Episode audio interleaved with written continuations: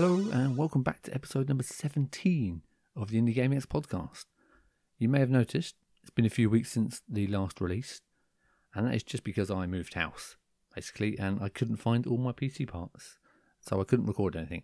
But now I have them all back together, bar a few cables and cameras, but don't worry about that.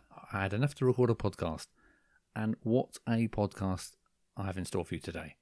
We are joined by none other than Dan Marshall and Ben Ward from the fabulous Size Five Games.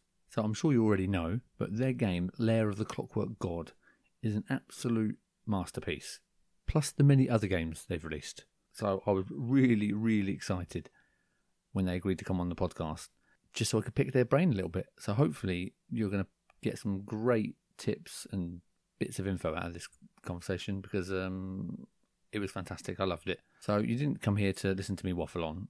I'll do all the waffling at the end. Let's jump into the interview. Um, it's maybe a bit of a strange start because we were chatting for a while beforehand and it got a bit confusing. But anyway, let's jump straight into it. Say hello to Dan and Ben.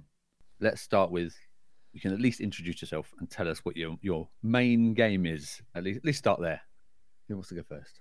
Uh, I'm Dan Marshall. I run Size Five Games, and my main game is Lair of the Clockwork God, which is just so happens to be the new one that I'm promoting. Uh, and I'm Ben Ward, and I'm a freelance designer, and I've worked on a few games for Size Five Games, um, mainly the Dan and Ben games, and my main game is also Lair of the Clockwork. No, my main game is uh, Devil's Kiss, which is a visual novel that uh, we recently released, but you also get it free if you buy Lair of the Clockwork God. Oh, smooth. That's good. Yes. Right, that's the, that's the only boring question. I, I, I can't promise that. That's the only default question I'm going to ask you. Okay. Um, so Thank I God. actually so so I only found I'm gonna say. Do you know what? The Lair of the Clockwork God. I really struggle with the word la- layer. Layer. Mm. Why is that? Does anyone else struggle with that? Yeah, I always I say rhyme. it like layer, and yeah, so it do should, I. It should really rhyme with hair, shouldn't it? It should be lair. Lair. But then you sound like Noel Coward or something like.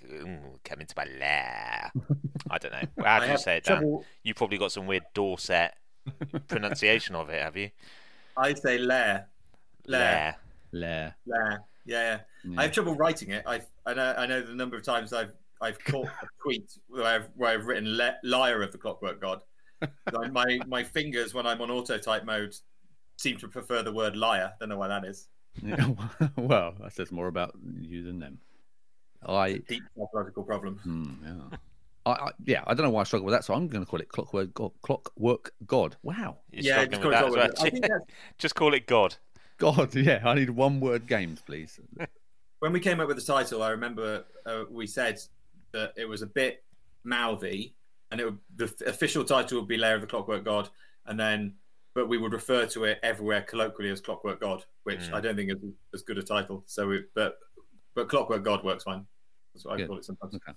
Yeah, that, sorry, that was a, a longer explanation of the... I can't say that word. I can't say any words. We'll just skip words. Let's just... So we've not done a podcast yet where the first question is, how do you pronounce words? That's, you, yeah, that's the, you've definitely hit a level there. That, maybe that's like from... you. Maybe you should shift focus of your podcast away from indie games just to generally different pronunciations of words. Just words. They call it the Word Podcast. Yeah. You could call it Lair of the Words, and then... So I found your game. I've gone to your game now.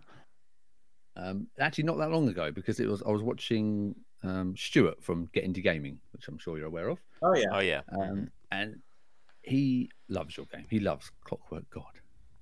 And um, yeah.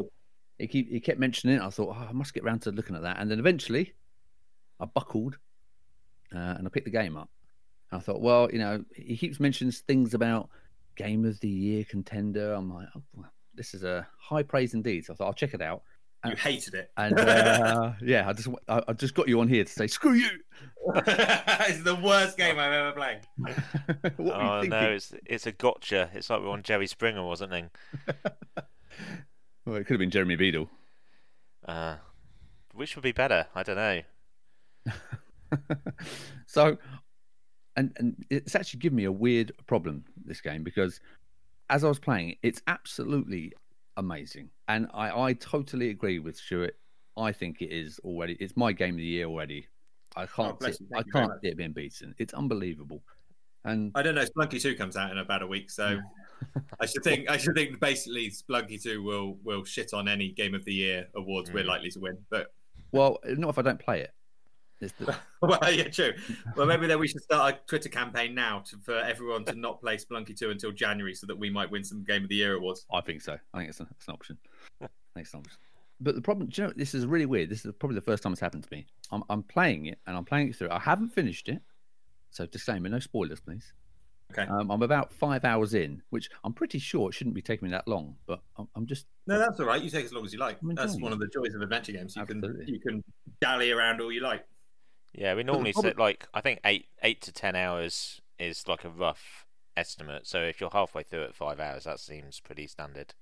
Yeah, the game like the game deliberately gets like faster and faster towards the end. So like it, it starts out quite um, like big levels and um, sort of slightly slower, more methodical. Yeah, process to solving those levels, and then like as you get on, we, we pick up the pace and levels get shorter and shorter and shorter, and things start moving along a lot lot quicker. So like you might think you're about halfway through, but actually you're quite a lot further than that. Well, the problem... where are you? Where have uh, you got well, to? I don't want to give too many spoilers away, but I am. I have just done. Christ. Um, have you done Feeling Old? No, I've okay. just done all the. I've met the dinosaurs. Oh, um, you enjoy? Okay. And I think right. I've just. I've oh, you are next... doing quite slow. yeah, you're really I... slow. That's that's yeah, really I'm embarrassing. Really... embarrassed to be only there in five hours. I can get. I can get to that point within about twenty-five minutes. So that's quite embarrassing. Wow. Thanks. But, right. but the problem I have is okay. So now my problem is. I actually don't want to finish it. Uh, oh, no, you can't do that. I do that with games where you go, oh, I'm enjoying this so much, I don't want to finish I it. I did that with I did that with Breath of the Wild, where I was like, I don't want to I don't want to go and do the end of Game Baddie because I'm enjoying yeah. playing this game so much, and eventually you just peter out rather than... I know. But I'm finishing, I'm going, but it's actually got to... But that's the level that the game is at. It's so good. I'm... I'm almost want to There's wait. There's been a couple of people who have like really taken the time to drink it in, which is really nice. Like, quite because I think quite a lot of people just play games like this and they just sort of they they they they move from one challenge to the next as quickly as possible and relish the challenges, and that's fine. That's that's ace if that's what you want to do. But there is there are a lot of people who um, enjoy the game a lot more by finding every line of dialogue and finding every option to talk to about, and you know, because quite a lot of people don't bother looking at some of the background objects and don't bother engaging with all the um dialogue choices and all that sort of stuff, which is fine, but like some people drink it in and love it, and yeah, getting their main sense of joy is from uh finding those little hidden uh jokes and and and, and funny bits of dialogue and stuff like that, and and other people find their joy in just blitzing through it as quickly as they can and solving puzzles and seeing what's next.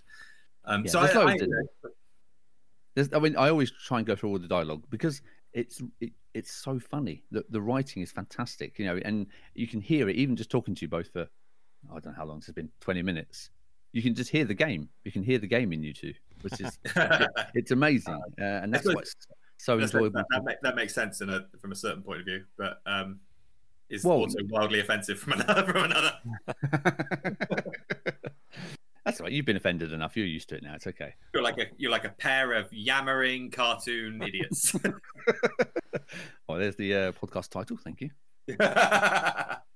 Wow, that's actually quite a good podcast title, right there. Yeah, that's pretty good. Yeah, um, but that, but that's what I, I love about it, and that's what I what really enjoy, because some games you can tell they're they're created to to serve a, a role, to serve a purpose, and you know, of course, you all want to make money. But you can obviously you can feel when games are made to, to make money and, and fit a role. But I don't, you know, your game it just doesn't feel like that. It just feels like two friends have created an awesome game, and that's what you're playing. It's amazing. I think that was one of the joys of indie development. Like from from way back when I first started, was that when these games came out and they were like one and two man teams, and you you genuinely got a feel for. You felt like you were in the room with the developer when you're playing it, right? If you play um, Limbo or you play Super Meat Boy, yeah, or anything like from that from that kind of early era, and you think um, you you sort of I sort of feel like you're getting an insight into the developer's brain by just playing this thing. That was always one of my favorite things about indie indie games. And it, like as they as teams have got bigger and projects got bigger, obviously you're going to lose a little bit of that. So yeah, it's quite nice that we've got we're we're still doing that um, that quite personal touch. Yeah, it is. It, it, it's it's lovely. But that's enough. That's enough gushing about you guys, because you get that enough. Because you've been you've been really successful. I mean, has it has it been as successful as you'd hoped? No, not really. No. Uh, it's wow. done. It's critically, it's done really well. Mm. Uh, financially, it's uh, it's sort of struggled. Um, it's done. It's done enough to make another game, but like, it's one of those things that, given how positive the feedback has been, how positive the critic reviews and how positive the user reviews are, I would have thought I would be a lot richer. If you'd ever said to me like, "Oh, here's you, if you made a game that got like solid eight out of tens, nine out of tens, ten out of tens, and um."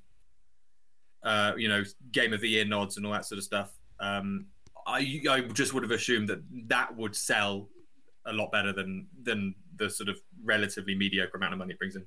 But you know, I can't complain because it's it's it is obviously a very loved game and it's a game that people are really enjoying. So from a from an airy, airy fairy sort of um, indie developer artist sort of point of view, yeah, that's fab. I love I love the the reception is it's a it's a huge success as far as I'm concerned. Um, it's just it would have been nice for it just to make a massive lump sum of money so I know what I'm doing with the next game. But you know, that's you know, indie development. We'll just yeah. like you say, just do a Kickstarter do a Kickstarter or something. And then I'll worry about it further down the line. But has that is that gonna affect what you do with, with doing it, even subconsciously or, or not? Is that gonna affect what you do with your next game? Well, would you aim yes. it at something, okay, that was great, but we need to do something that actually brings in some money. So would that affect yeah. you? Is, is it has affected not only the design of the next game. Uh, I, you know, I learned a lot from Clockwork God that um, I've said this before, but it's uh, you can't put funny dialogue and satisfying puzzles into a GIF and and get it shared. It's not. It doesn't work. So like, um, obviously, the next game I've looked at what will work in GIFs, what will get shared, what will get talked about. What's you know, it's it's a it, Clockwork God is a lovely, unique game, but it's not like visually. It's like satirical pixel art. It's it's gonna it looks like uh like an indie game, right? It's one of those yeah. things. So like for everything from the and also the amount of money it's brought in has has has impacted as well, because I can't just say uh hire an artist.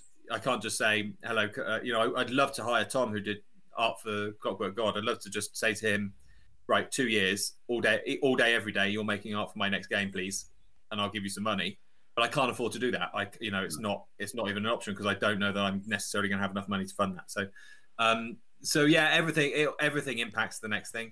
Um, I'd, I'd love to say that I'm just making games for the fun of it, but there is a practicality that I've got to keep a roof over my head and I've got to eat. So I think the next game has been, is being designed deliberately with a sort of slightly more um, shareable social uh, aspect to it. Oh, so it's really interesting. I mean. It's really interesting because I, it, when you when you start developing games, I, I suppose it's not really anything you don't ever. When does that come up in the conversation? It, that doesn't. You're just creating the games that you want to create. Yeah. Um.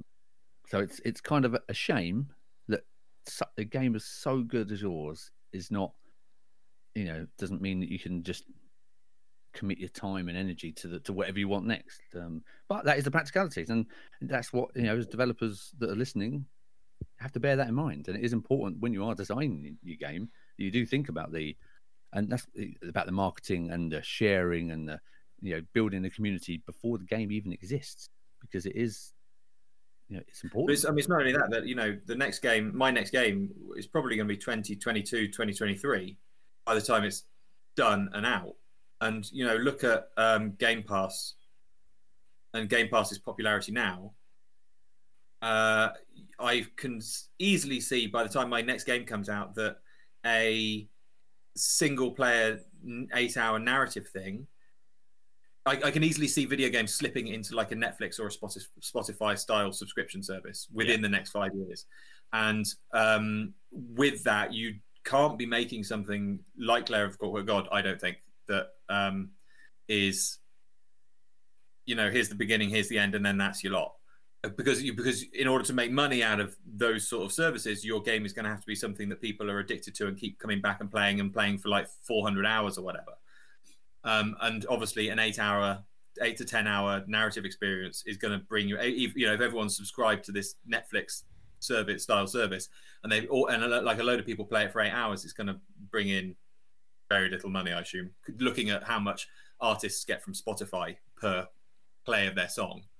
You know, yeah. it's not going to bring in. It's not going to bring in the cash necessary. So, like, even that, like, looking forward, what what are you going to make next? Is trying to try to read the room, trying to read where things are going, and um, and plan accordingly. And I will be completely wrong about it because that happened with Clockwork God. You know, Clockwork God. We started developing this version of it when um, Night in the Woods was doing extremely well, selling incredibly well, and Thimbleweed Park came out. So there was obviously like a big appetite for single-player narrative, funny puzzle games, and uh, and here we are, like three years later, and like it, you know, not necessarily hugely popular. So like in five years' time, I'll probably be completely wrong about that, and everyone will be like, "Oh God, another game that you can play and play and play for four hours.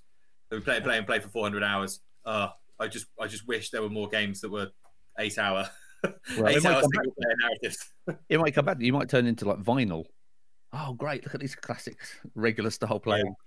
Yeah. Um, well, just for Clockwork God, what I, a couple of things that I just wanted to go over was, how did you deal with the the accessibility options? Because I think they're the best I've seen in a, in a, any game, if I'm honest. That the, the the level of detail you go in with the um, you know, with the text options, and you've got the even the helping with the story and the platforms. There's there's so much to, you know, to help people who have got any uh, accessibility options. It was all relatively simple, to be honest with you. It was it started out because I I knew uh, I I needed to make it so you can make the text bigger. That was that was basically the start of it. I was like, some people are not going to be able to read this font; it's tiny. Uh, you know, some people are going to be playing on a screen far away. I'll make this, and and while I was there, I thought I'll I'll make it so I'm aware the font is a little bit like hard to read. So I put the um, Open Dyslexic font in, and I put and I put it up on Twitter as saying, I, I, I can't remember, I did like a couple of other things, you know, slowing the text speed down and things like that. And I put it up on Twitter, and then just got like a flood of people saying it will be re- it's really handy with my condition for X Y Z, you know, for uh, to have black boxes behind all the text, for example. Yeah. And I was like, okay, well that's a twenty minute job, you know, like adding. adding an option to a menu and then uh, and then saving out whether that option is on or off, and then displaying a box behind based on that on-off flag was exceptionally simple work. And there was there was one, it, like the whole thing, all those accessibility options, I think took like four or five hours or so, um, to, which is like basically an afternoon's work. Uh, and there was one of them that kept on breaking. Oh, it was the, someone said it'd be nice to have... Um, to display which character is talking above every line of dialogue. Um, and I think it was that one. Oh, there was one of them that basically took another six hours to fix. It kept on like, there was a bug with it that kept on, it kept on breaking or something like that. And so like, the, so the whole thing was like a day's work, but only because one of them was really, really stubborn and, and needed fixing. But like, it was, you know, it's, it's a joy to do it. It's a, I'm, I keep on saying like, I'm, I'm embarrassed that none of my other games have this stuff in, because it's the simplest thing to do. It's yeah. It means that the game can be played by so many more people. Yeah. Um, and it was, you know, in terms of uh, complicated programming, it's it's exceptionally simple. It's like, you know, the sort of thing you can do on a sort of lazy Friday afternoon when your brain is, is worn out from, you know, doing some really, really complicated stuff. And you're like, oh, I, I, it's only... It's only noon, but I'm my brain is fried. You can just do do something like this. It's just putting in it's just putting in options in uh, putting in menu options in an options menu is is, is nothing. Um, but, but you say that, but how many actually do it? Because I don't. I've not seen and, honestly that many games. Well, that's what I was going to say. Is um, I like reading reviews. It comes up. It gets mentioned a lot more than I uh, expected, and I hadn't really considered until now, like how. how rare it is to see this like kind of stuff, especially to this degree. But like so many reviews have mentioned it and said it's great that they've got all this stuff in there. Like, you know, I, I hadn't realised really how few yeah, exactly. games when you start have looking, this kind of think, stuff in no, there. I can't change anything because I have some slight vision problems myself, so I do always check this stuff just for myself. Um, so it's it's fantastic, and, but again, it seems I mean, like, it seems obvious. You get to, it's one of those things that's only going to go in. Well, all right, ninety-nine percent of the time is only, and none of this is going to go in at the start of development. It's always going to go in like towards the end of development, and it is it is really difficult to explain like at, at that end run of making a game how much everything hangs together like a like a really fucking wobbly house of cards. Like, you know, it's it's you can you can um for example uh optimize something that's that's and and get yourself like two frames a second back, but then you play the game and three quarters of the way through you realize that something is completely broken as a result of it, right? So like um you you can put in like black boxes behind text and you go, yep, yeah, that'll be fine. And then not, uh, yeah, I didn't realize, I didn't, I didn't realize that we can't do that because of this one specific case where these two characters are talking uses a slightly different system of dialogue, you know, blah blah blah blah blah. Um, so it is like it is like a kind of a gamble. Uh, it's it's to to add quite a lot of that stuff. You know, it's making video games, making indie video games. It's it's all about money, of which there is none, um, or of which there is very little. You know, there, every game has a budget, and I can see that like. Adding quite a lot of this stuff, which for me was for for Clockwork God just happened to be relatively easy work, but I can see for other games could be a complete fucking nightmare. Um, you know, if you imagine you've got like a I don't know, say you've got an R P G, like a Deus Ex R P G style inventory system, um, then suddenly coming to that and saying, okay, now can we make it so that all these boxes are readable with this? You know, we we can change the size of the font in all these. With this slider, that suddenly is two months' work, um, or a month's work, and you just go, "Well, we haven't got the cash for that. You, we can't afford to do that." So, like, I can see it. I, I will make the next game with this sort of stuff in mind, you know. But it's still going to go in towards the end. But I, you know, I I will probably be more mindful of it now. Um, but yeah, it's it's a it's a it's a really weird one to call. But like, if you can do it, do it because it's. Yeah, as I say, you're you're bringing, you're helping people play your game, which is obviously brilliant. But also, more people are going to buy your game because they know they can play it, which is obviously also brilliant. So it's kind of a it's kind of a win-win for everyone, really. Um, I'm just I'm just as I say, I'm ashamed that I haven't been able, I haven't, I haven't done it in games previously. You know, I'm there is probably there is an infinite number of things I could add to that accessibility menu. Right, there's no limit to that, and I at some point you've got to say, "All right, I think that's enough. I can't yeah, just course. keep on adding accessibility options forever." You know, you've got, you've got to draw a line somewhere. That's you know the I nature think, yeah. of literally every project. Um, and I, you know, uh, you know, I'm sorry, I, that there that there comes a point where you have to draw that line because you know you could just I could just keep on doing it forever. But well, it's important, and like I said, it's interesting the fact that you're thinking about your next game already and implementing. These options already. So I think it's for, for developers, I think it's something that's overlooked quite a lot, as Ben was saying. You know, he was surprised how how little it actually appears um, um, because it's just not a, I don't know, it just doesn't seem to be the forefront of people's minds. And, you know. Mm. But I mean, you know, like the next, like my next game, I'm sort of aware that, um, you know, it would be good to make sure your games are playable by people I don't know who can only use one hand, or who can only use like, who can't, you know, who can only use like special effect style controllers, you know, things like that.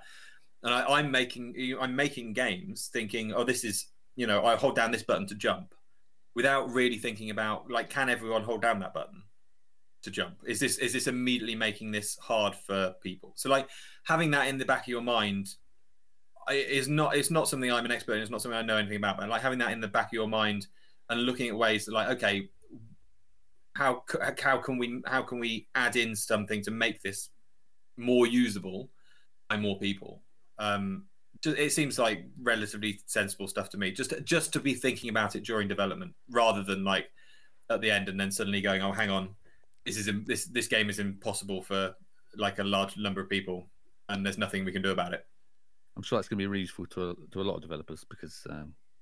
I don't think it's covered an awful lot. So, um, okay, well, let's carry on. Let's go on to Um, what did I make? I even made some notes. Check me out. I never make notes. So you, you guys are Hello. you guys are special. How, when you were so when you were when you were making this, did you? Because I can't even begin to think how you you combined the the text and the conversations, linked them with the puzzles, and you've got two main mechanics to go out. I mean, was it a massive headache all day to combine all these? Because I don't know how you've done it. And you're in charge. you you remember um, what it was like. I think. Yeah, I mean, I, I think definitely one thing we struggled with was keeping the platforming uh, intertwined with the adventuring, because, you know, we've already made two adventure games. We're pretty, you know, um, we're, we're pretty comfortable designing adventure game puzzles and making sure that they work with the story well, and, and you know, kind of look, making sure that they make sense to the player and the player's got the information, blah, blah, blah.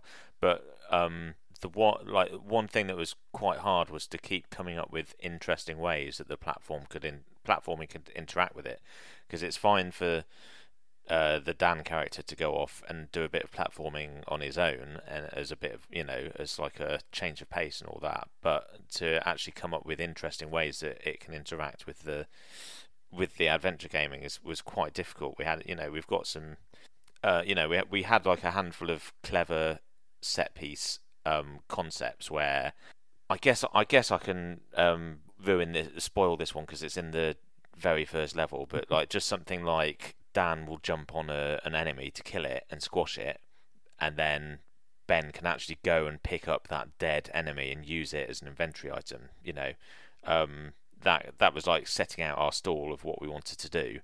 But it's pretty difficult to keep on coming up with that stuff and and not just have it be like, well, what if Ben needs to use a box-shaped item and Dan pushes the box-shaped item towards him a bit? Like, you know, to to yeah. think of stuff that was more interesting than that consistently was uh, was quite tricky. Because you don't want to keep, you don't want it to feel like you're forcing the gameplay together, do you?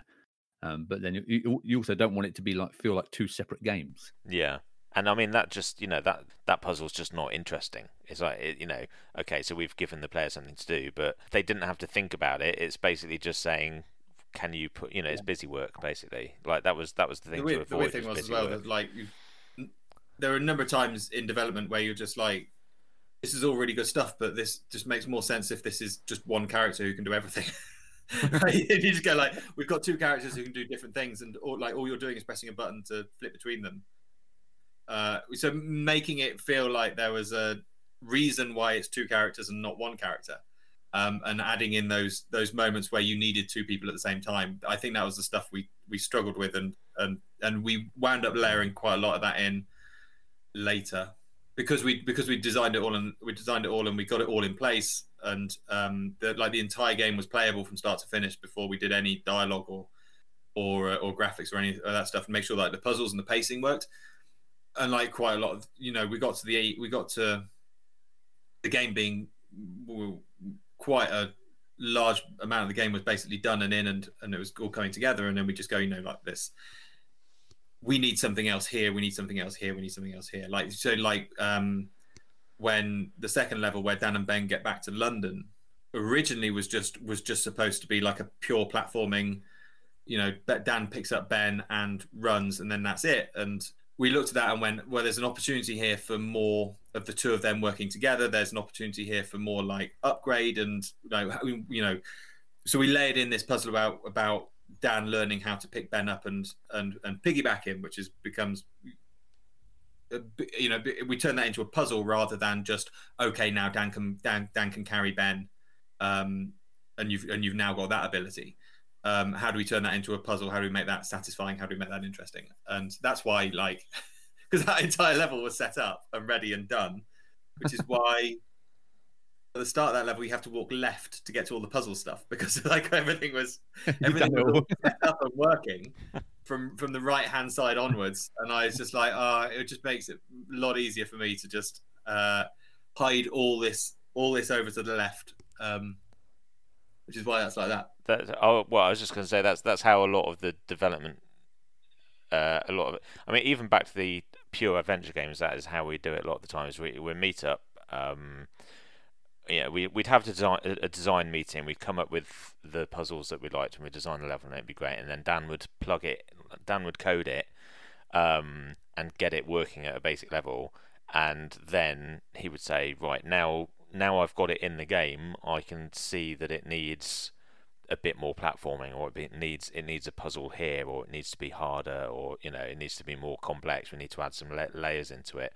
And so that's kind of how we would do that. Is you know, we would we would see how it played, and then go and have another design meeting of like, right, how can we make, like like Dan said, you know, how can we make getting this ability more interesting? Basically, it would just be like, is this interesting enough?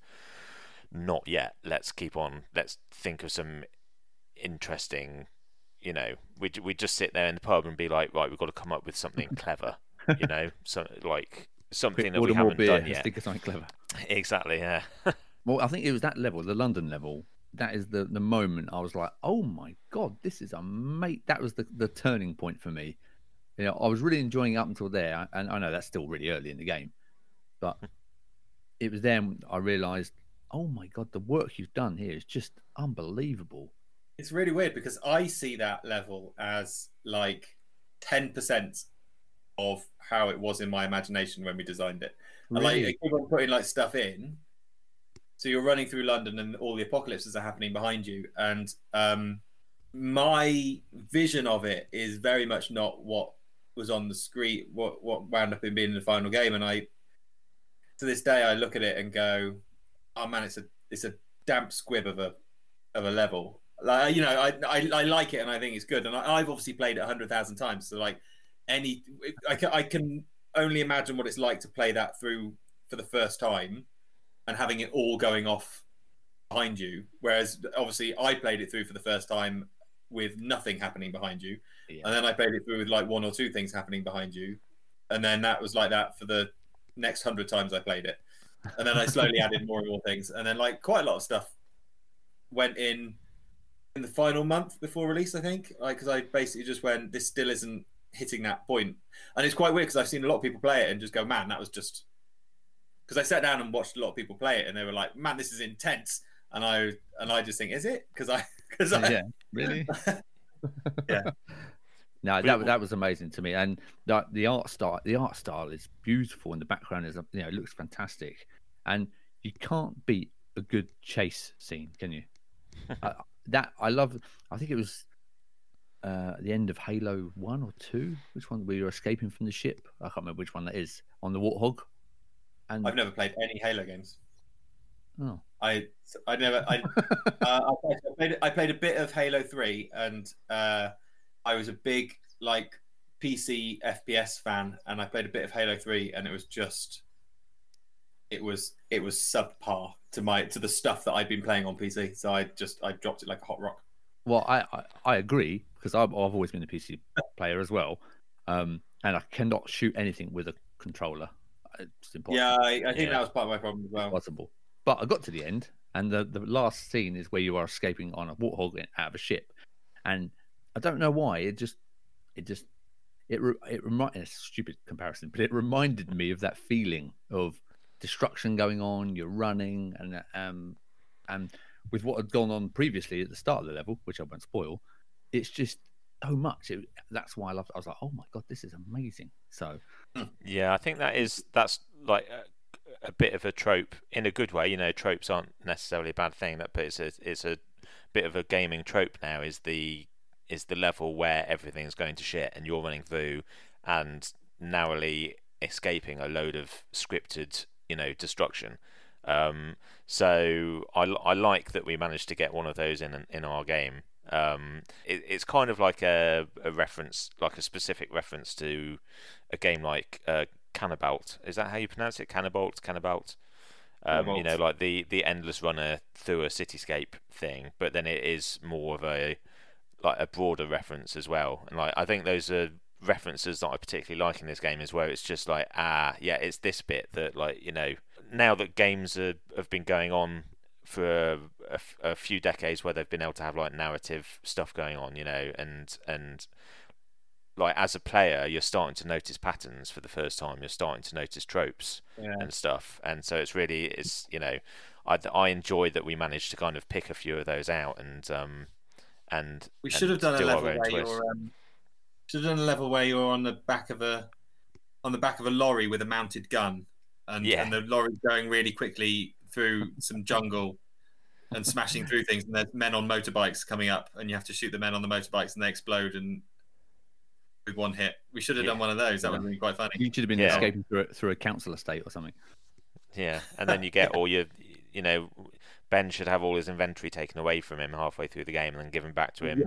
Like he yeah. he just he finds like he has it all taken away from him and it's all destroyed. But then like he gets out of a he escapes a single room and he finds a near identical collection of all the stuff that he needs to have. Again, so like a slightly different colour. Yeah.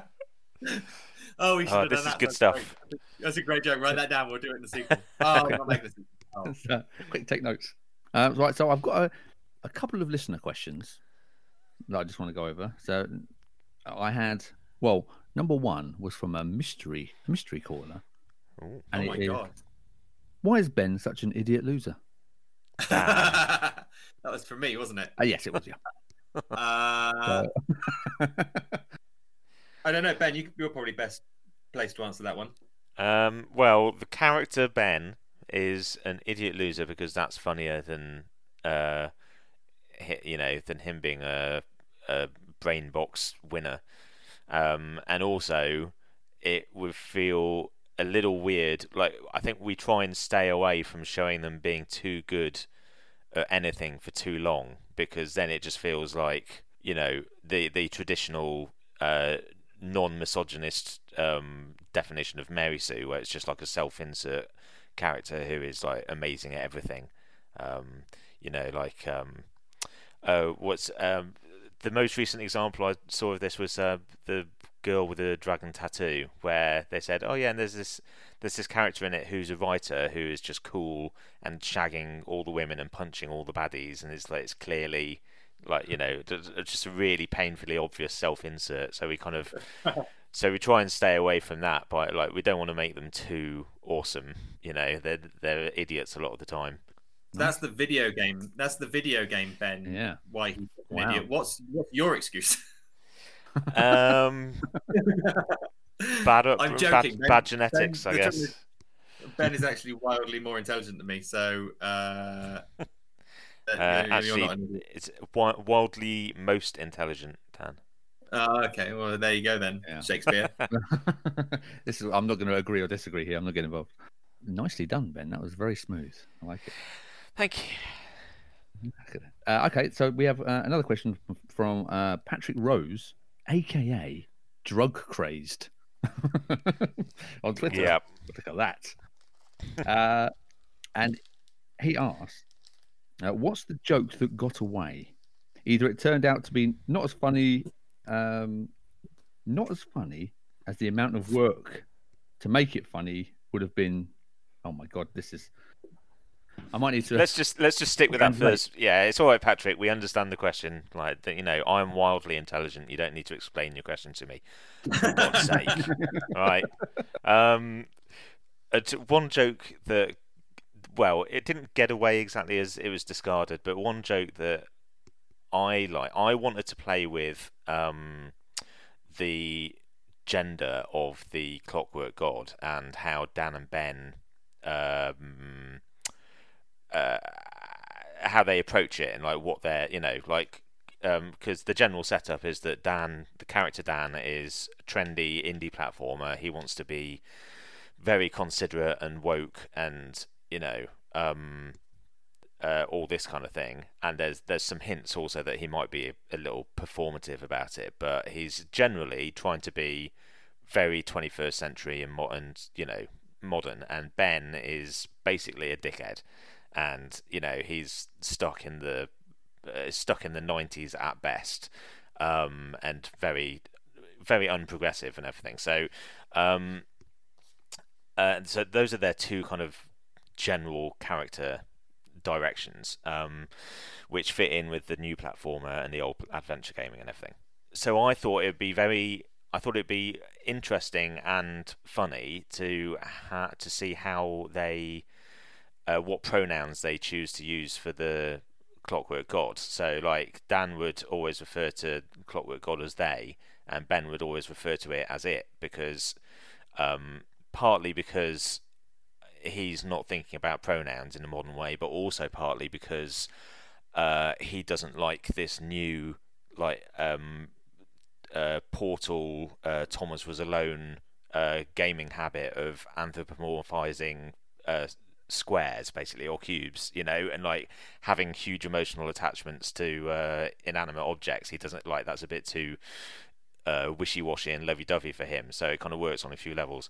Um, and so I was talking about this to Dan, and he made uh, he made an amazing joke that the Clockwork God, they would ask the Clockwork God, and the Clockwork God would would say, uh, being being a machine, was um would say, "I'm non-binary," so it would be a computer coding joke, which I thought was hilarious. And Dan was like, "No, you can't. No, don't actually put that in the game. That's awful." I was like, "No, it's brilliant," and I kept like I, I kept it on our big list of jokes that had to go in. Um, and I was like, this is clever and interesting and funny, and it's got like a really bad pun at the end. It's, it's brilliant. Um, and Dan kept on saying, like, I really don't think. And I was like, I was writing bits of dialogue, and I thought, you know what, I'm just going to write it and put it in, and it's going to prove to Dan how brilliant it is. And I just couldn't get it to work. Uh, you know, I, I wrote it and rewrote it, and I was like, actually, this just does not, this is not working at all, so I had to take it out. After all my insistence that it was going to be brilliant, I was like, no. There's, there's, there's like a, there's like a, it's one of those things that where you, it's just the propensity for it to be misread and misunderstood, as far as I was concerned, was just too high. They're like, yeah, you know, the, the, the, the possibility that arseholes would leap on it as uh, as uh, as a derogatory thing to say was just too high, and like, and I, I it just didn't say, I, you know, that sort of stuff just didn't sit well with me. But yeah, um, I mean, my thought if you're, if was you're making jokes like, if you're making jokes like that, it has to be cast iron. Uh, yeah. What yeah. your intention is behind it, and I just, I, I don't know, it just didn't. If you have yeah, to explain and, it and it's okay, then it's probably not, isn't it? It's easier well, to just avoid it. My, but my thought was that, you know, if we make it clear what our intent is, then that's fine. Yeah. It'll work, and the people who are actually paying attention will understand what we're doing. Uh, but it was just far too difficult to get that intent across, uh, you yeah. know, clearly and in a like in a very in, not in a very very clunky way. So it just yeah, it was just it was too clunky. There was like there was too much. It was too sweaty, as as um blank as the blank check. Blank Check podcast would say. Just, you know, you could just you could you could feel the work, you know, you could feel all the work that I was doing to try and get it going. So yeah, so Dan was totally right, and that it's it's a shame because I really like the idea behind it, but um yeah, that was that went. Right, there was there was one puzzle that I really liked, and I think Ben really liked that. Um, it was a was a big joke, but but basically I don't want, don't want to spoil it too much, but there's uh, there's a bit in the game where you're suddenly where Ben is suddenly without Dan, and uh, the puzzle is the puzzle is uh, life would be very easy if the other person was around, but they're not, so life is very very difficult. And we had this puzzle where you had to get through a door that would be very easy if Dan was there, and it's sad that he's not there. Uh, so we had this puzzle that was really convoluted and boring. About like about the reality of life without another person, where Pur- purposefully convoluted, more purposefully convoluted, and it was like um, you. It was all about power, power cells and batteries in power, like restoring power to things, and you didn't have enough batteries to restore power to all the things, so you had to keep on taking the batteries out of things to power another thing, and like just getting through this one door, which if Dan was there would have been over in an instant, took like quarter of an hour because you were. Um, constantly shifting batteries around the place. Um, and it was very clever, and um, it did what we wanted to do, but at the end of the day, it was very boring. It was like, you can't, it, it was just, it was extremely boring to do. Even, even if you understood that it was boring for a clever reason, it was boring. Uh, and I remember we, we got to that and I just said to Ben, we need to think of something better for this. And you, you, um, were quite dismissive of that. You were like, no, this is great, this is great, this is great. And we went to the pub and we came up with a funny, well, what would we do if we were doing this funny? And yeah. within about an hour, we had something that was making us cry laughing funny. And yeah, we were like, okay, think... we've got to, we've got to do this instead. This is much better. Yeah, um, and but it, like, like... initially, the idea, our thinking was that that would be like a hidden funny way. Like that, that if players just happen to think to do this one thing, they could, they might, they might find the alternate funny way to do it. And then we were like, the funny way is so much better, though, isn't it? let's just let's get rid of the boring one. Yeah. Um, but I like how, like for me, I think that's actually really the the way it worked out is great because um, in the, so in the level, it's all it is all very serious and it is like you know. Um, Uh, what if Dan weren't here, kind of we're playing this straight, it's emotional, and then it kind of descends into this big silly funny thing, um, and I think that works really well because you know because the whole game is talking about how indie games uh, deal with with sensitive subjects, and you know we're not like taking the piss and, and mocking them for for tackling this stuff because because it's really cool that video games are tackling this stuff, but it's just kind of poking fun at some of the hurdles that we all hit along the way. So I think it's really, I think it worked out really nicely that we tried to do something really interesting and deep and serious, and we kind of we did exactly the same thing as all these other games have done, which is like we kind of had to give in to the player experience and say, well, we yeah we've got to make it fun though. Like yeah. we can't just make like a really boring, like depressing, you know, shit Uh, experience for the player because that's just not going to work. So I quite like um, that we said, can we do it any better? No, we can't. We've also got to, you know, we've also got to kind of uh, compromise the, um, you know, we're not going to make the the Schindler's List of video games either. Yeah, that that whole section as well speaks to Ben's character a lot better as well. Um, mm. That like it is it is this very morose, serious, played straight level, and then. But at the end, Ben's attitude is uh, honest to his character throughout the rest of it, uh, which I which I like. That you know he's irreverent. This is nonsense. This you know this isn't really happening. He's got this. He's got a certain practicality to it, which works a lot better than if we were trying to force the issue with him. Um, yeah, a, a lot of the time Ben is kind of a stand-in for like uh, petulant or entitled gamers, um, and the.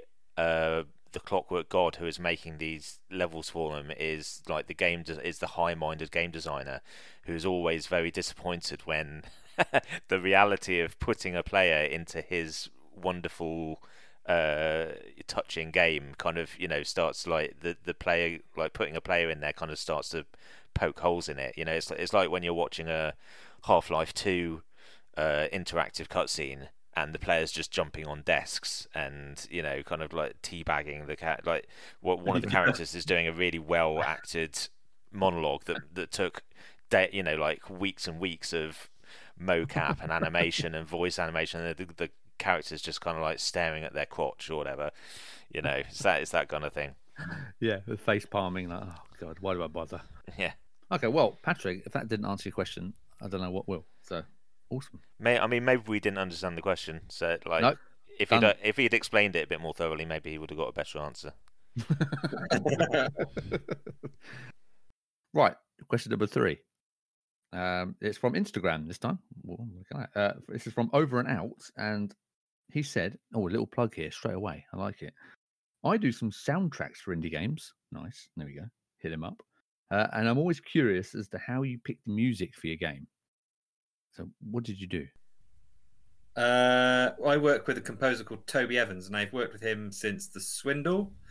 Uh, and my he's now my default go-to for every game. I will just, I will not assume, but I will go pleading with him to make sure he's available to, to work on it. I work on it because um, he really knocked it out of the park with The Swindle soundtrack, which was...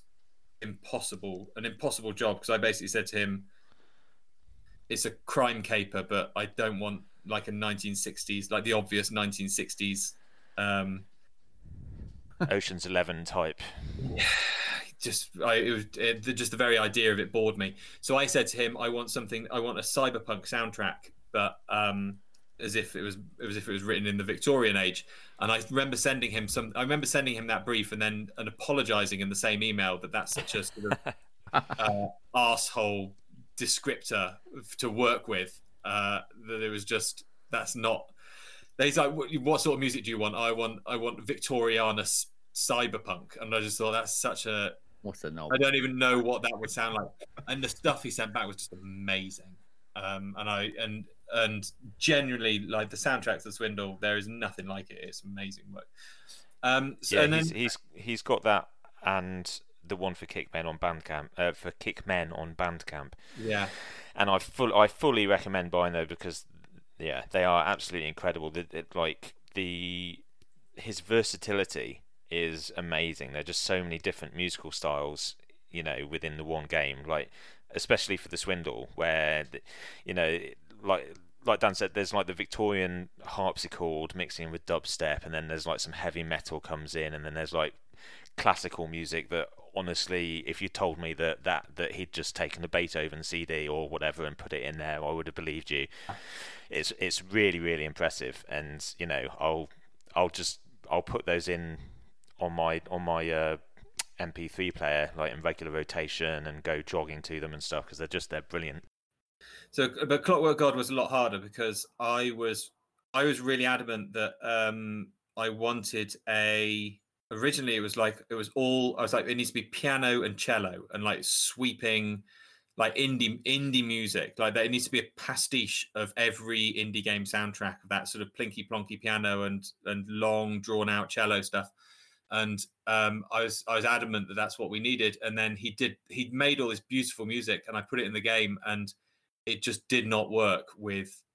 Like this, this very morose, meaningful music with Dan and Ben making these stupid jokes uh, was it, the two yeah. didn't gel. They rubbed up against each other so wrong. And I was like, "Oh God, I'm really sorry. We need to think of something else because this doesn't work." Uh, and we and we, so we went. We sort of I, we sort of pushed towards something slightly more chiptune-y, but like some you know, slightly more upbeat chiptune. Um, Not we I didn't I, we didn't call it chiptune. We we had this. We just called it tech. And I was like, I don't know what this is that you're doing because it's not chiptune, but it, we'll call it tech. Um, and really pushed that element of it. And every and he kept on sending me stuff, and I was like, needs more tech, needs more tech, needs more tech. Um, and eventually, eventually we got it. And it's and the way soundtracks work uh, with me and Toby is the same. It's worked on every single game we've done. Is that the first track takes three or four months to get right.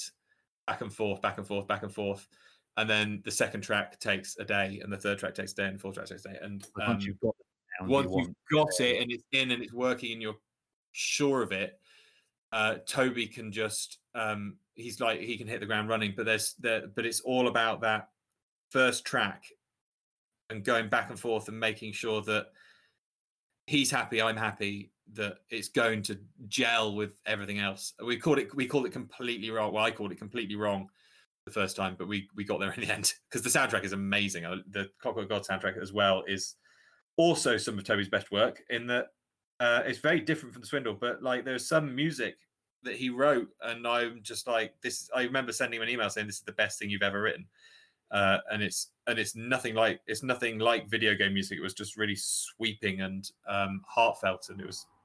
Very, um, very touching, and I was, and I was like, "This is he's such an incredible talent." So there you go. It's, it's soundtracks are a weird part of it, and it's, and it's, and music is something I understand nothing about, and so it's why it's so good to have Toby, who he knows all of the notes and uh, all of the different ways of putting notes together to make make it sound nice, um, and, and it's something I could never even consider doing. And it's nice to hear. It's it's nice to have someone ask about it because, like, um, it's something that often gets it will get mentioned in the review as the music is great, but that's it. You know, they won't kind of delve into it. But um, uh, I I linked to a, a YouTube review of it uh, recently in our Discord, and they they kind of talked a bit more about it, and um, they said, you know, it was surprisingly, like Dan said, you know, it it's it it does like the Uh, Sega Mega Drive chiptune stuff, but it also like is surprisingly emotional and uh, you know kind of feels a bit mature. And it was yeah, so it's really nice to hear that acknowledged because it is he does amazing work. Um, one thing that I, it's a shame. I, I wish I, I I'm really hoping at some point that people will start to talk about it. But the fact that we have an original song over the credits as well, which is brilliant. Um, which I think is really, like, it's just really cool in general to have an original song, but also it just came out so well. It's it's absolutely gorgeous. It's like uh, it it feels very Monty Python to me. It's very kind of Life of Brian ending. It's really nice. Yeah, fun. I look forward to that. Awesome. Well, yeah, but again, the music can, you know, it can totally change your experience of of a game or a film or anything. So it's definitely something that people should not be look, you know, overlooking, but they do. As you, as you know yourselves, yeah, um, it's a it's a critical bit. It all, it's one of those things. That once the music goes in, it's it all it it's like the gel that locks everything, all these disparate parts together. Having a, having music in is is uh it's it's I don't want to say it's an easy step because it's not an easy step, but it's a it's one of those jobs that once it's done increases the quality of the game like ten thousand fold, just immediately. Just immediately, the whole thing feels polished and proper, and um, it adds a lot of production value. Yeah, yeah. Like it's it's like with um, Back to the Future. Um, you know, uh, uh, Zemeckis said to Alan Silvestri, he said, "This is quite a small budget picture. I want it to feel massive. So can you please give it like a huge John Williams score?" And so he did, and that movie feels. In, you know, incredibly dramatic and and epic, even though it's actually, you know, it's actually quite small scope. But so I guess it's that kind of thing where you've got two pixel characters moving across the screen, but you know, then Toby puts like a, a nice big dramatic sting yeah. in there, and suddenly it feels awesome. Yeah. Wow. So Toby is the man. Always. Yeah, he is. Yeah. Right, well, uh, I'll make sure I. I find his details and we'll, we'll leave a link to him. He's obviously doing excellent work. Um, okay, so the last question I have from, I'm trying not to keep you guys too long, I'm, I'm sorry. Uh, but we have uh, from Deanna, who appeared on episode six of the podcast. Um, and she just wanted to know about, again, I know this sounds like a, sounds like I'm phrasing it as a little quick question. Uh, is, but um, about... is Deanna doing that, the wolf game? Where yeah, the, par- the wolf and of, the wisp. No, Path of, I, I always get it wrong, Path of Kami. Yeah, yeah. I listened to that episode. That game sounds really interesting. Yeah. Well, she she wanted to know what you did about funding for the game and how you approached approached that side of it. Uh, I'm very lucky in that all my stuff is self-funded. Uh, so I, w- way back before I was a full-time indie developer, w- we were making Time Gentlemen Please. Uh, And that went on sale just as I secured a contract for to make Privates with Channel four. Um, so that went on sale on Steam back when Steam was like a closed door to indie developers. Um, and uh, so that was bringing in money while I was while I was working on Privates. So I had like a nest egg to prop me up for the next game, uh, which wound up being The Swindle, like many years later. But um, so I burned through that money. Uh, making The Swindle, which then brought in enough money to make Lair of the Clockwork God and Kick Men. So um, f- funding-wise is very boring. It's just I I spend I, I spend the money that I've got um, or that I'm bringing in. And obviously now that I've got you know, the Swindle and the Swindle and Kick Men and Time Gentlemen Please and Lair of the Clockwork God, so there's like four games. Uh, is that four? That's four. uh, up on Steam, and like some of them are on consoles, still like regularly bringing in money, and, and G O G and stuff still bringing in money. So, um, you know, it's it's it's now the point where those games are bringing in like dribs and drabs, but they're bringing in dribs and drabs that sort of just about, just about theoretically makes up my monthly salary, um, or you know, near as damn it makes up my monthly salary, and then you know, Steam sales. Um, bring in like a big lump sum to, to propel me over for for a, for, a little, for a little bit longer to make up the shortfall. So um, yeah, it, it's it's boring. I don't know the I don't know yeah. I don't understand about um, venture capitalists, and I don't understand about Kickstarter or anything like that. Um, it's something I might look into for the next thing. But um, your yeah. your regular advice, Dan, has been um, firstly when you're first starting out, you know, try try and do it in your spare time while you've got like a regular yeah. job, right? So you you know you've got financial stability while you're learning how to make games and while you're making your first couple of silly little games that will be shit. Um, yeah.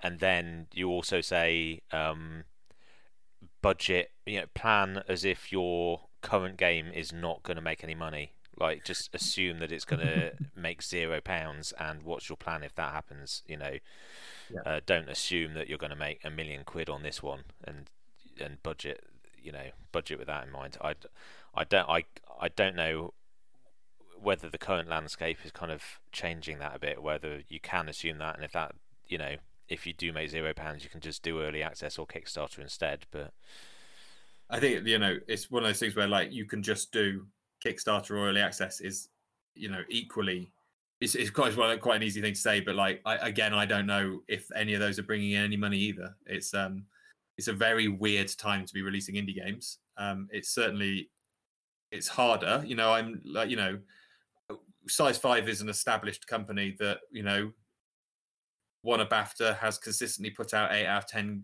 games for the last decade, nine out, eight out of ten, nine out of ten games. Uh, And and still, you know, uh, Lair of the Clockwork God came out to precisely, I'm not going to say zero, but like near as damn it zero press paying any attention or giving a shit, um, and and still had to like do all that legwork and and push and push and push to get people to cover it, um, and beg and call in every favor and all the rest of it. Um, so like, you know, just just the fact that you you're an established company isn't even enough to. Hmm. get you get you that um level of recognition for your game. So like, yeah, I I don't even know if you're releasing something into early access or on Kickstarter. I don't I honestly, if it's your first game or if it's, you know, first or second game, even with a good reputation of, oh, this is the Swindle developers' next game, or oh, this is, you know, uh, the Kick Men developers' next game, uh, it, even that isn't isn't enough anymore. Uh, you've got to basically, if you want the press to cover your game, your game has to already be a success, I think. You, yeah, you... I think you get more of the you, you get, or we got we got a lot more of those. This game has been announced news items, like uh, than we did reviews, which I'm sure, you know, that makes sense, of course. But uh, you know, you'll Google for Lair of the Clockwork God on, or you'll search sites for Lair of the Clockwork God mentions, and they will they'll be interested enough or to. Just say, oh, it's Size Five Games' next game. Look, they're they're making something new, but then, uh, for whatever reason, they don't have the time or resources or interest to review it, which is the important thing. So, yeah, that's it. It's like I said, there's no answer to that question, is there? Really, it's just you kind of, as you were saying, there's so many different variables on. Well, one, what is what you can afford yourself, like say funding, uh, there's loads of options of Kickstarter, but with Kickstarter it almost seems like more work than, oh man, if I did a Kickstarter I would do the most vanilla Kickstarter you've ever seen in your entire life. There is no way yeah. I am shipping out t-shirts and yeah. stickers to people. I know, like, and, and, and like um what they call stretch goals and all that sort of stuff. Like it, you if you do a Kickstarter, like I want to make this game and I need, you know, a hundred thousand pounds to do it, yeah I, I'm I'm not gonna I'm not gonna go. If we get two hundred thousand pounds, you get more levels. I do. If you get two hundred thousand pounds, I'll hire an, another artist so it gets done quicker. You know, like another another programmer so that the code is slightly better. Um, you know, to help out and make it happen. Uh, the the the Kickstarters look like more trouble than they're worth for a lot of people. You know, like, you know, I, if you if you give if you make two hundred thousand pounds to make a video game on Kickstarter, and then you find yourself just spending all day, every day, sending out boxes to people instead of making yeah. the video game. I think that's I think that's a problem. Um, so if I did ever do a Kickstarter, it would be like old school vanilla Kickstarter. Back it, and I'll give you a copy. Yeah, yeah. You're you're backing yeah, yeah. this because you're because you want to see the project succeed, not because you want a load of Chotskys. Uh, sent through the mail. Yeah, yeah. So, well, that just onto the, just on. She, Deanna also mentioned, and it also links into my my last question for you about building the community. And she's asking about uh, how you how you managed to do that. But I also wanted to talk about that in the sense of it seems very it seems very easy to connect and build with other indie developers, as there's you know there's the obvious hashtags that you know, when you're developing the game, and lots of developers use those hashtags, you know, indie game dev, hashtag game dev, all those ones. But how do you? It's the transition between targeting other developers because they're probably not the people buying the game. I disagree. I know indie development is all indie game developers buying each other's games. That's that's like ninety percent of where income comes from. But then, then obviously your market is that small group of people, isn't it? How do you how do you start building the community and, and targeting just general gamers? Because you don't just want to target indie game fans as such, do you? Because yeah, you do, because general gamers will latch onto something if it's extraordinarily popular. So if Fall Guy, if Fall Guys is already absolutely everywhere, they'll latch onto it. Until then, they won't give a shit about it. But people who like indie games, who specifically are fans of indie games, who are invested in games of that size and that caliber and that kind of thing, they're the people who uh, I am interested in marketing to, if I do marketing. But like, they're the people I'm interested in talking to, because um, like you don't need you don't need to sell a colossal, like, okay, let's say each copy of Lair of the Clockwork God brings me in ten quid. I've only got to sell twenty thousand copies and I've made more than enough money to make my next game. Like, Ben's wildly intelligent. He could probably tell you off the top of his head what twenty thousand pounds times ten is. But um, that's two million pounds, Dan. two million, two million pounds. um, they don't even need to sell that many. No, but like, twenty thousand people, are there are there twenty thousand people in this world who are interested in indie games? Yes, probably. Those are the people. So you only need to appeal to those people. If you're appealing to, you know, people much wider than that, obviously your scope is is uh, much bigger, and those people are going to latch on when it's already massively popular. But from a starting point of view, you need to get in touch with the people who are... Um, I mean, listen to me talking like as if I know anything about anything. I don't, I you know, demonstrably... Like, Lair of the Clockwork God has has slightly underperformed, uh, so I, I wouldn't take any of my advice. But in theory, I am aware that you target a subsection of a fan base, um, and there are more than enough people there that if they love it, you'll do all right financially. You know, um, in practicality, in practical terms, if you want to make forty-seven million pounds, that's an entirely different conversation. That's something that you need to. Uh, get in touch with quote-unquote gamers and uh, and have something like Fall Guys that sells to all of them. But like, uh, if you want to just keep a company going and keep on making video games in your attic, like I do, the practicality is you, you don't need to, you don't necessarily need to sell a like an un, unfathomable number of copies, but you do need to, you obviously need to sell like ten thousand copies um, at full price, which is obviously, you know, you got to sell, or maybe you sell fifty thousand copies at half the price. I, no one could do the maths on that, but if you sold fifty thousand copies and you're only bringing in a fiver, uh, what's that? That's five, five million? I don't guess. guess.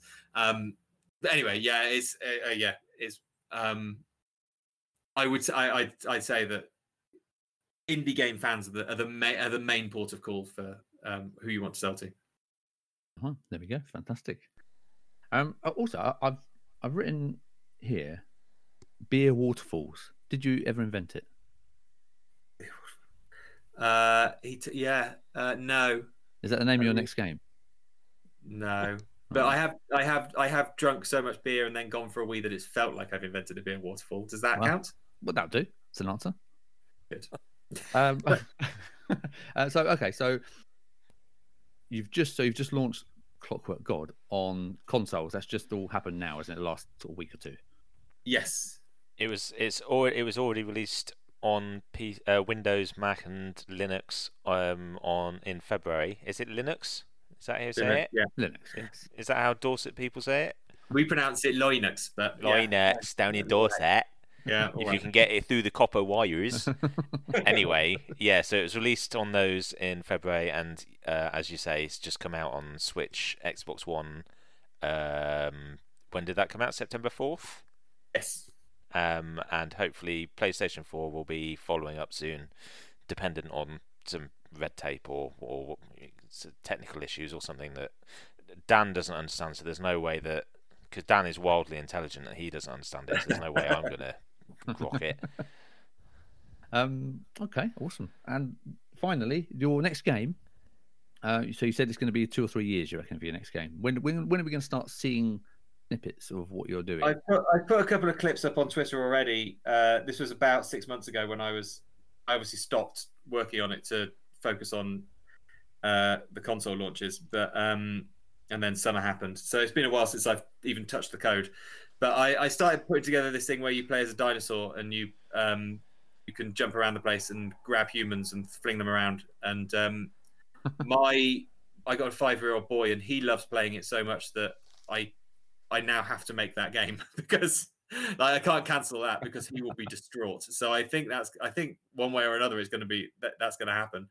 Um, but Ben, I, I you know Ben and I need to sit around and have a chat about it. How we because because the game itself is already fun and funny. Um, but Ben and I, I think we need to go and have a, once the tech is up and running, we need to go and have a little design meeting where we, where we work out how we make it funny and engaging and, um, uh, what the, what the story and the plot and the setup and all that sort of stuff will be. That's to really make yeah. it stand out, you know? I think we, yeah, we need, we need to, I think one, one big th- thing that I'm interested to see, to find out is, is, how much narrative is like the game is gonna, you know, we're go- we're gonna discover how much narrative the game needs and can support. You know, is it like, is it a game that wants a lot of story? Is it going to be fun to put loads of like, I'm, I'm not audio logs, but uh, text text logs, or can you know, hey, maybe we could do a Kickstarter and get like voice acting for audio logs.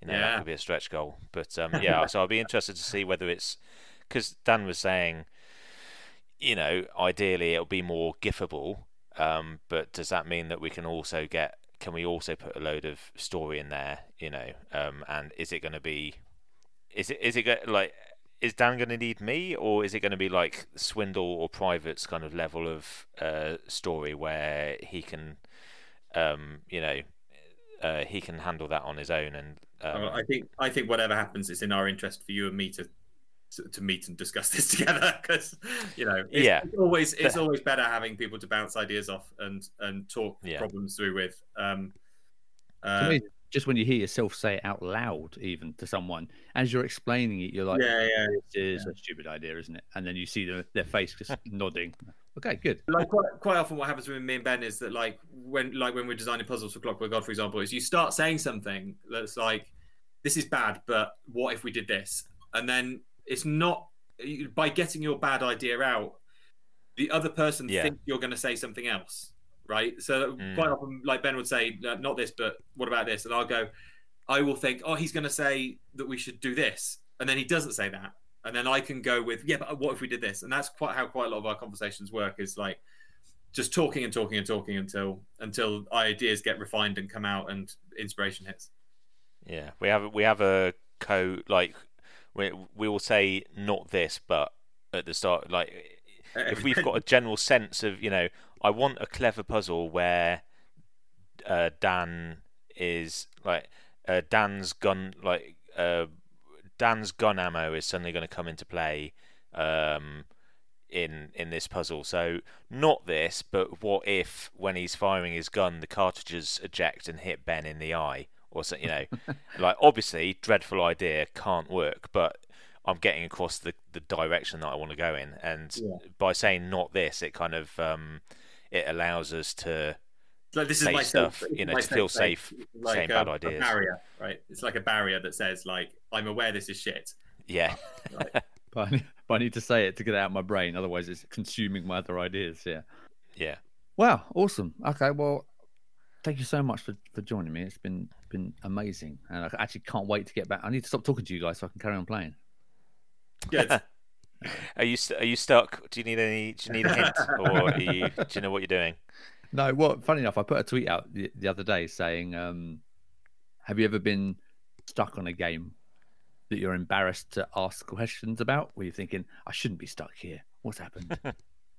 Ben did a very good uh, spoiler-free walkthrough on this. It's on the Steam forums, isn't it, Ben? That like yeah, it's a, I, I call it a hint through. Yeah, nice. Hint through. So like, it doesn't tell you what the solution is, but it gives you like a little thing. That if you stuck, just look at everything, because Ben's in the game. Ben spells out what the puzzles are if you just use look at. People who struggle with the puzzles don't use look at, I've discovered. Yeah, it's all right. I'm and you and you can uh, you can talk to Dan as well. He will occasionally give you a hint, like he'll, you know, point point you in the di- right direction. Um, that that that one's less reliable than look at, though, to be honest. Well, that's right. I'm, I'm I'm not stuck. I'm just slowly taking it in. Just taking your time. Good. Excellent. I hope you enjoy the rest of it. Thank you. Uh, and then I'll work my way back through the other catalogue that you have. Excellent. That's what I like to hear. Uh, if you wanted to send me your money directly, that would be that'd be ace. You can just set up a standing order from your bank account into mine. Yeah, just for any right. any future game, just auto yeah. pay, like a, yeah. a one-person subscription service. Yes, exactly. uh, cool. Um, well, again, like I said, thank you so much, guys. It's been been an absolute pleasure. Same. Thank you very, thank you very much. Okay, there we go. So, huge thank you to Dan and Ben. That was a fantastic chat. As always, you can find all the links to everything they've mentioned, uh, so all their social medias, and Toby, the audio, fa- the fabulous audio guy. Uh, all their links will be in the show notes for this, um, or in the YouTube comments if you're listening to this on YouTube. I'm sure you have already, but if you haven't picked up the game, I highly recommend that you do, because you will not be disappointed. Uh, so if you do, give us a shout. Let me know. Uh, you can find me on Twitter, as always, uh, at IndieGamingX. Um, and if you are a developer and you would like to come on the podcast, then please just get in touch. Send me a D M on Twitter or Instagram or IndieGamingX at gmail dot com. Anywhere you like, you can find me. So the next episode will be ever so slightly different, because we're going to be talking to a streamer this time. I just thought it'd be cool to, to get a different perspective on the indie scene, um, maybe any tips for indie developers if they're looking to connect with streamers. So that will be next week, so keep an ear out for that. I won't tell you who it is yet, just, you know, keep the suspense, but you'll enjoy it. As always, don't forget, if you haven't left a review for the podcast, I would hugely appreciate it if you did. That would be fantastic. This week's review comes from Will uh, from the United States, and he says, great podcast for indies, soothing voice, great conversation, and a really nice guy. Great interviews and deep dives into the world of indie developers. What more do you want? Well, Will, I don't know what more do you want. You tell me. So if you have any suggestions for things you'd like me to cover on the podcast, please, as always, drop me a message, let me know. I've actually got lots more content coming, um, and that will be more based on YouTube. So if you are not following the YouTube account, you know how to use YouTube. Head over to YouTube, search IndieGamingX, uh, subscribe to the channel, and you'll, you're going to see more, more indie content on there. So there's lots more to come. Now I'm all set back up again. Now I can start creating new stuff for you all.